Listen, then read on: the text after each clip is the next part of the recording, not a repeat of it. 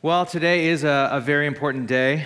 Uh, it's a day that I've been um, anticipating for some time. I've been wanting to share with you this for months now. Um, but actually, I've been, I've been wanting to share this with you for years. Uh, and it's something that our kids might talk about. And not because my content is so good, uh, but because of the opportunity before us. To begin, I, I want to remind you that we just finished uh, a foundational series for the life of our church called Future Church. And in this series, we introduced our rule of life that will be for us the way that we all, from children's ministry uh, through to the most aged saint among us, uh, practice the way of Jesus together in San Francisco. And this series corresponded, and the rule of life corresponded with our logo. Uh, four inward personal practices. If you look at our logo, they have four inward uh, uh, arrows and then four outward arrows. And it was our hope that as we, we were putting these together for actually a few years now, that these practices would be both attainable, meaning uh, anyone could do a version of them, and measurable, meaning you know if you are doing them or not, and you can track your growth in them. Because, as a mentor of mine said, the only thing worse than trying to measure a church's spiritual growth is not trying to measure a church's spiritual growth. And so these practices are our way of doing that. And they are scripture, silence and solitude, Sabbath, fasting, community, hospitality, generosity, and vocation. These are our practices that we're going to spend uh, a long time unpacking as a church community. Now, this isn't everything we do as a church community, but it is the way we do everything as a church community. And that's very important. For an example, justice. You're like, where's justice in all of this? And that's a very, very important part of our church.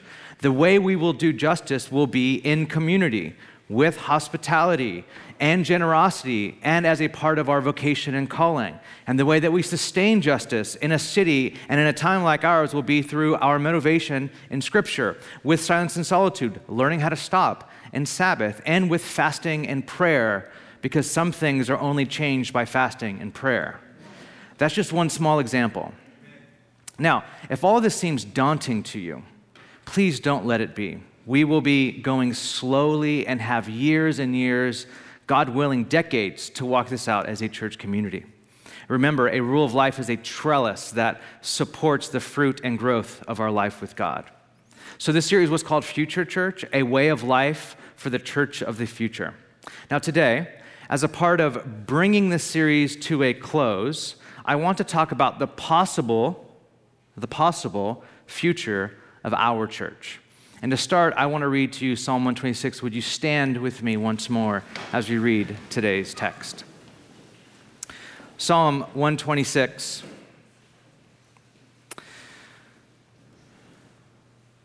When the Lord restored the fortunes of Zion, we were like those who dreamed. Our mouths were filled with laughter, our tongues with songs of joy. Then it was said among the nations, The Lord has done great things for them. The Lord has done great things for us, and we are filled with joy. Restore our fortunes, Lord, like streams in Negev. Who, those who sow with tears will reap with songs of joy. Those who go out weeping, carrying seed to sow, will return with songs of joy, carrying sheaves with them. Lord, as we sit with this text, I pray, God, Father in heaven, hallowed be your name. Pray that your kingdom would come and that your will would be done on earth as it is in heaven. In Jesus' name, amen. You can, you can be seated. Sometimes it's only poetry that can capture the complexity of a moment. How a moment can be filled with so much joy and spontaneous laughter, and at the same time, that same moment can be filled with tears of expectant longing. Music has a way of doing this holding the complexity and the multiplicity of a moment together. I remember one of my closest friends' young daughter lost her battle with cancer, and I was at his house and we were listening to music. And that James Taylor song, Fire and Rain, came on. And we wept. I still weep when I hear that song. To have had an, any amount of time to live and make memories with someone you love so much and be filled with so much gratitude. At the same time, to mourn that that same life isn't here anymore, and yet at the same time, know that by faith, one day all things will be made new. All of that emotion captured in a single song. Psalm 126 is Israel's I've seen fire and I've seen rain. It's lament and it's praise. It's joy and it's pain. It's dreams come true and we still have a long freaking way to go. Psalm 126 isn't just Israel's song, it's the human experience. It's how life goes. The Hebrew term for restored our fortunes is the Hebrew word shavot and it means the complete reversal of fortune that is done by the mysterious power of God. I don't know if you believe in God or not. I'd assume showing up to internet church, you have some inclination towards the idea. Psalm 126 is about how life gets turned around, and God is in the middle of it.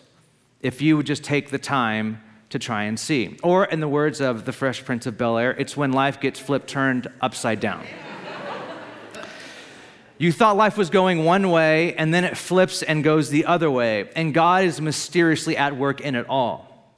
And it feels like a dream come true. That's why the psalm says, We were like those who dreamed. And you can't help but laugh a little to yourself. Our mouths were filled with laughter. Psalm 126 is a fitting psalm for what's before us right now as a church. Check out this picture. It's a picture of you can probably tell these little tiny people in the middle of that picture are Britt Merrick and Tim Chaddick. Britt is the founding pastor of Reality Family of Churches, and Tim is the founding pastor of both Reality LA and London. They were both very instrumental in planting us in San Francisco. During our several prayer meetings leading up to planting RSF, RSF, one of the biggest things we prayed for was a place a place to plant the church. So, this is a picture of Tim and Britt praying in front of a building that was an old church across the street from City Hall. I remember driving by it over and over thinking, I wonder if this old vacant church is available. And I kept on telling Britt and Tim, and they said, Stop, pull over, let's go pray for the building. And so they did, and I took a picture of it. And then I posted it on Facebook, and I wrote, Britt, Tim, and Dave, I'm the one taking the picture. That was clever of me. Praying for this building for a future home and it's dated June 18th, 2009. This is six months before our first public worship service. Now, it wasn't available, but what this reveals is that we had a desire to try and buy an old church building for our church to gather in and minister out of. This desire has been deeply woven into our story over the last 11 years. In fact, over the past 11 years, we have looked at 10 buildings to try and buy to plant roots here in San Francisco. Eight out of those 10 were existing churches. All of those buildings, but one, wouldn't be able to fit us. And every single one of those buildings were not ready to occupy us without some major renovations. And all of that changed in a moment. Flip turn upside down. We got a call from a church building that sadly was having to close their SF church and wanted us to be the ones to buy the building to carry on the building's hope of being a light to the city. This call was, was after being removed from Everett Middle School, where we used to gather on Sunday mornings with no plans of returning after schools are in the, the middle of the hotbed of the COVID controversy. This after being told that we only have a couple more months to be in the Swedish American Hall before we have to vacate? The call was from Northgate SF, formerly Bethel Christian Church in the Mission, and they said, Would you be interested in buying this building? Tarek actually got the call. And Tarek said without hesitation, like a really good real estate planner, yes. and they said, they said, it's not going to be free, it's going to cost money. And Tarek said, We know. We're very interested in this building. The building is on Valencia and 24th Street, in the heart of the mission, a block from BART and a few blocks from Muni Metro Line. The building is 44,000 square feet. The sanctuary will hold about 750 people post COVID. children's ministry space galore, offices, a small parking lot, a very large fellowship and hospitality space, and a large courtyard out front. And that's just the church building. Next to the building, but attached with a hallway, is a whole educational building that has 16 classrooms and a library. And across the street, there's an empty lot that could either be turned into something cool eventually. Right now, it's a paved parking lot. If we have the, the money or the right developer, we, we, we have a vision that we could build low income housing or something if that is a possibility. Or we can just sell the lot to offset the cost. And then next to that, there's a building that has a few apartments and a retail space at the bottom that could be turned into an intentional monastic community that houses the very center of our rule of life, and more on that to come. Now, let's talk about the building really quick because it, if you've noticed, it has a lot of glass and all these pitched roofs, roof lines, and which might seem strange to you. It seemed very strange to me, to be honest, until you realize that it's modeled after an old Scandinavian stavkirke with their multiple roof lines and use of glass and light, if you see the picture on the screen. See, the church used to meet on Capp Street in, in the 1920s, and in, the 19, in 1920, this little small church was filled with the Holy Spirit, and they changed their name from a Swedish Baptist church to the Scandinavian Full Gospel Church, which is why the building is a take on a historic Scandinavian building, which is why there's a lot of light wood and light and windows in the building. Now, this is a lot of property, and on Valencia Street in the Mission. So it's like right in the center of uh, expensive places in San Francisco. Which is why they're asking $15 million for this, all of these buildings. Now, we haven't uh, gotten back an appraisal for it, but we think that the price is below market. We just don't know how much below market yet. We'll talk about our financial plan around this very soon, but I do want to say briefly that our bank has already agreed to loan us 10 million, and the payment on that for our church, our size with our budget is very doable. We plan on exiting our Bryant Street offices and the venues that we rent on Sunday, and just for the rent for both of those spaces will be about a wash financially for occupancy for our budget. Now, we have about 1.2 million in savings that we've been diligently putting aside with this vision in mind. So we think we need to raise somewhere between 4 and 5 million. But we also want to believe God for the full 15 million so that we don't have to carry any debt. Now, the building doesn't need to be completely renovated, but it does need some love. It's move in ready, but we have some work to do on it to get it to where we want to. But that can come later but that will also take some cash as well. Now, let me answer the glaring question that many of you might be asking. I mean, not in this room, but I'm saying maybe at home you're asking this question. Why a building? Why in the world are we trying to buy a building? Especially after COVID. Why are we trying to buy a building? Now, first of all, let me just say this. If this is new information for you, that we want to buy a building, I'm very sorry. We've wanted to buy a building and believed it was the future of our church since day zero since year zero. Like, this has always been a part of our plan. So if that's new information to you, I'm sorry. But that doesn't explain why. Why in the world are we still trying to buy a building? So I'm a pastor, so I'll give you three points, okay?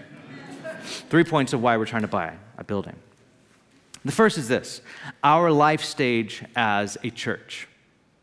In 2018, at Annual Vision and Prayer in the Jazz Center in Hayes Valley, I said that we were in the middle of a 21 plus year vision for our church, if you remember that, that, that um, AVP. I remember a lot of people were like, 21 years? I might not be alive that long. Seriously, some people um, said that in our church. Now, we saw it in three seasons of seven. And this is what we shared. This is the slide that we shared at, at that night. A long vision for RSF where we believe that the first seven years were the building phase of our church. The next seven years, which we're in the middle of right now, is the establishing phase, and then year 15 plus are the, will, God willing, be the flourishing years of our church. And we said the establishing phase of our church is a very important part of our church. It's not as, as like sexy as the building stage. The building was everything was there was momentum and people were like couldn't find seats. You had to save seats for people and it was exciting. Everything was popping and all this other stuff and it was great and communities were great and all this stuff. And then when you get past seven years, like we did, we start to hit a lot of bumps in the road to where we even had to ask ourselves do we endure? Do we keep going as a church community? And we think the establishing phase is the like internal fortitude stage of our church. Like, how do we get strong internally? And so we said three things would define us establishing over these years. We wanted to get organizationally healthy. We needed to hire an executive director, get our church staff and our elders organized and healthy. We've done that with the hiring of Dale. Our, our staff is as healthy as it's ever been, even through COVID.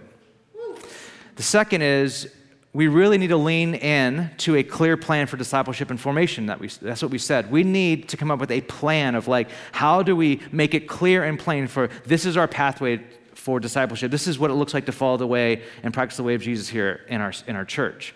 And we've been working on that with our rule of life. It's like that is the rollout of what we're doing for the next x amount of years maybe god willing hundreds of years. But the third thing that we said was buy a building. And so i want to say church we're right on track we're right on track to what we said a few years ago internal organization, a plan for discipleship, and a building. Now, the best that we can discern, we believe that the next right thing to do is to get into a building. The second reason why we're looking for a building, or at this building specifically, is our value and vision for rootedness. You know, I regularly step back and look at all that God has done through our young church, and I'm amazed. I'm like, just amazed. I remember the very first song we sang at our very first Sunday service in this room, right on this stage, was Not to Us, but to Your Name be the glory. That was the very first song we sang as a, as a, as a church. Now, if you saw my resume and the resume of those who, who, who came up to start this church, you would sing that song louder. you would go, Only God alone gets the glory for this thing. Absolutely 100% God gets all the glory. Now, that doesn't mean this has been easy. Quite the opposite. Planting this church and being a part of this church for 11 years has been incredibly hard. In a city with so much transience, we have about 30% turnover every year, and that's not that's like before COVID. 30, meaning we have to grow by 30% just to stay the same. The impermanence of this city wears on people. Friends leave. Families find it hard to make it work here. I mean, but who can you blame? I believe me, I've tried to blame a lot of things. But who can you blame? It's in the history and the ethos of our city. More than any other city in America, it's in our ethos. Our city was founded by miners, not young, small people, like think pickaxe, right? Miners. The gold rush brought them here by, by the thousands. Miners lived in tents. They searched for gold, and then they left if they struck it rich, and then they left even if they didn't strike it rich. Does that sound familiar at all? From gold then to valuations now, it hasn't changed much. People move here to start something. They strike gold, and then many of them, not all, but a majority of them move away. I've said this to you before on several occasions. There's a difference between being a miner and a farmer. A miner never sets down roots. They live in tents, they stay mobile, agile, able to follow the gold. A miner's main job is to extract minerals from the land and move on. A miner often leaves the land more depleted than when they found it. But a farmer is different. A farmer's job is to see the land completely differently. Instead of taking from it, they cultivate it. They work the land so it becomes fruitful. They put down roots so, because a farmer thinks generationally, it, it, it's not about quick gratification. They plant so their kids and their kids' kids can have a future. It's been our hope at Reality San Francisco to be farmers in the city and not miners. It's been our hope to be rooted in SF. This is the type of language of Psalm 1 rooted for longevity, rooted for seasons, rooted for fruitfulness, rooted to offer shade to the spiritually hungry and thirsty, and to the literal hungry and thirsty. Church, I, I, I think we have this very opportunity before us, one that I've been praying for for years, one that, humanly speaking, we never thought was possible, but one that by faith we believe was just a matter of time. We have before us opportunity to truly put down roots as a church in San Francisco. See, we're convinced that we must move from a church, a church that is planted to a church that's rooted. From a church plant to a church rooted. Now, what's the difference between those two? A church plant, which, which we have been for 11 years, is typically mobile, agile, using borrowed pots and rented planters, if you wanted to continue the metaphor. We're in a rented plant, potted, potted place right now. And planted things have their use. They're beautiful. This church is beautiful. I love our church. But we believe the time is now to root down in a place of permanence, a place where everyone knows where we're at, where we're at in the city, a place where we can serve and minister out of, a place where we can offer our shade and the fruit of our community to those who need it most. See, this will come at a great cost, not just financially. See, there's a time in life where you go from young and highly mobile to more mature and have a lot of responsibility, not just to your immediate family, but to your neighbors and to your community. Where your communities root you in a place, where your commitments limit your options. See, the difference, difference between renting and owning isn't so much about finances, it's actually the emotional investment. To feel at home in a place, you have to have the prospect of staying in that place over a long period of time. We have loved meeting in all the places that we've met at as a church in the city. But as we've experienced, all it takes is a phone call and we have to find a new place to meet. We think it's time to be rooted in a place. And we're asking you to pray with us to discern if this is the place. Lastly, why a building? Our ministry to the city. There's something really cool and punk rock about being a mobile pop up church. It's been really fun to be a mobile pop up church, kind of. Our setup team wouldn't say that, but a majority of our church would say that. People don't typically know about you unless they know about you. It's like an underground network where to find where you meet, you have to either know someone or check our digital footprint. It gives off some mystique and some cred that we're all scattered all over the city and some across the bay, but we have no formal home.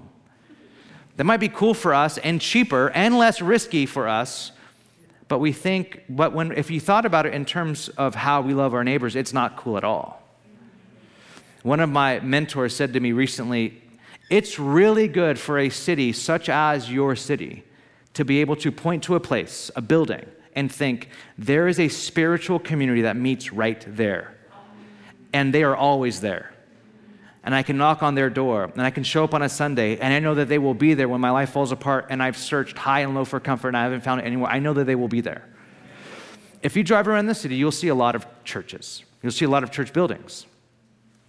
But were once, what were once places of worship and church life are now gyms and banks and fancy lofts and tech, spa- tech office spaces and social clubs.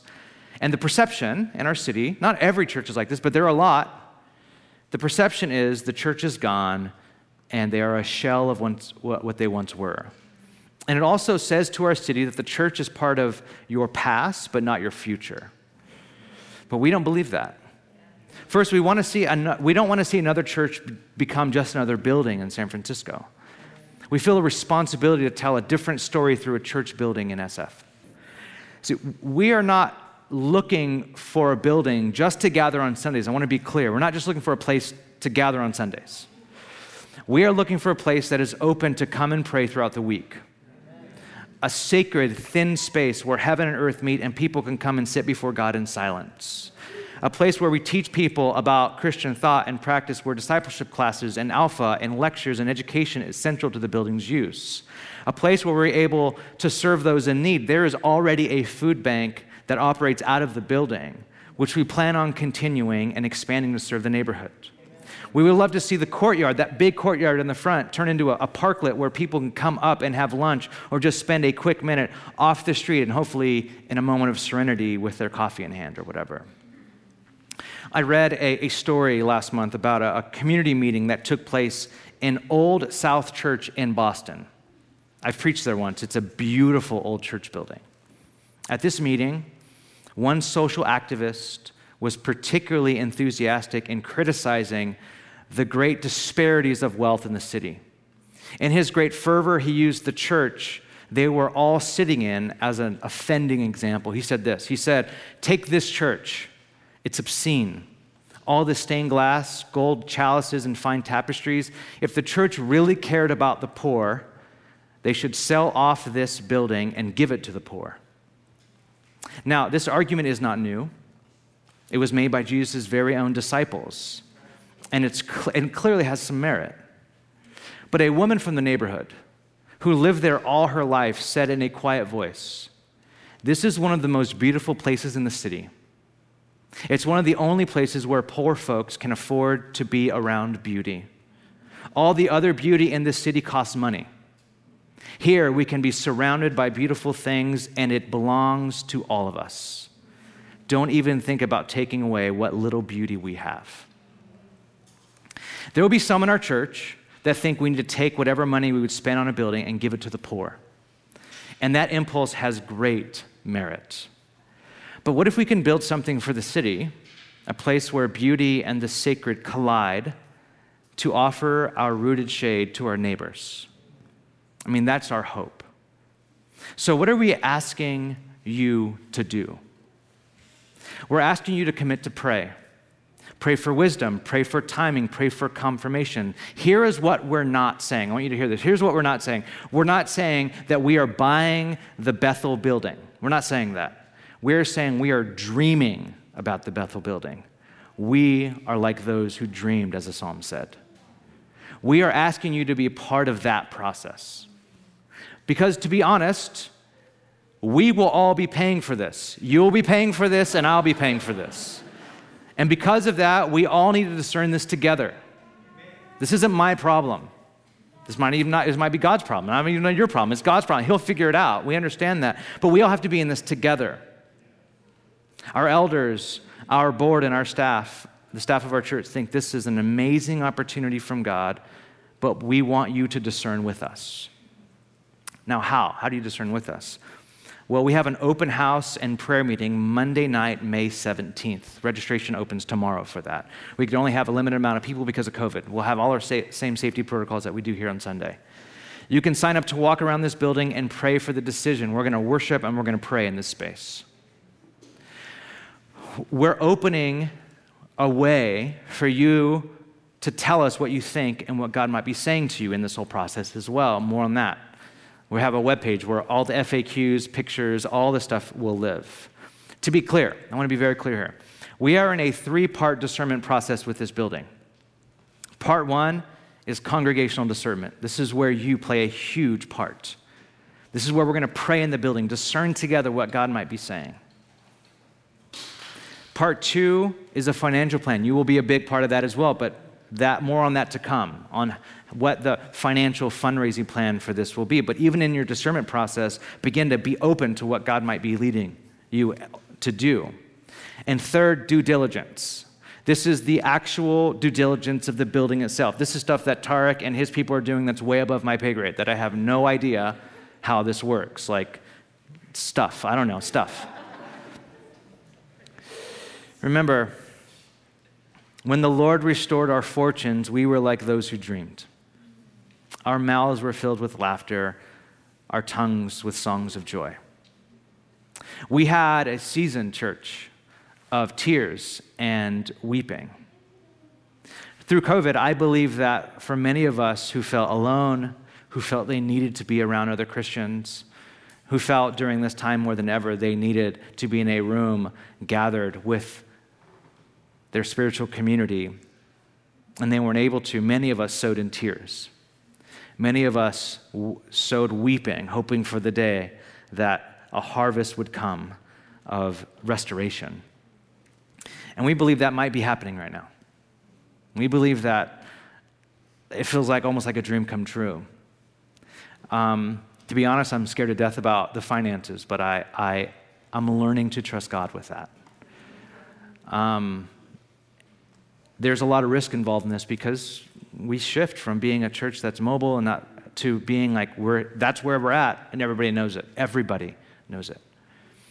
But i think i believe that this is the next right thing to do as a church community to best serve and follow the mission of christ in san francisco. But i also want you to discern that with us. So would you please stand with me as we close in prayer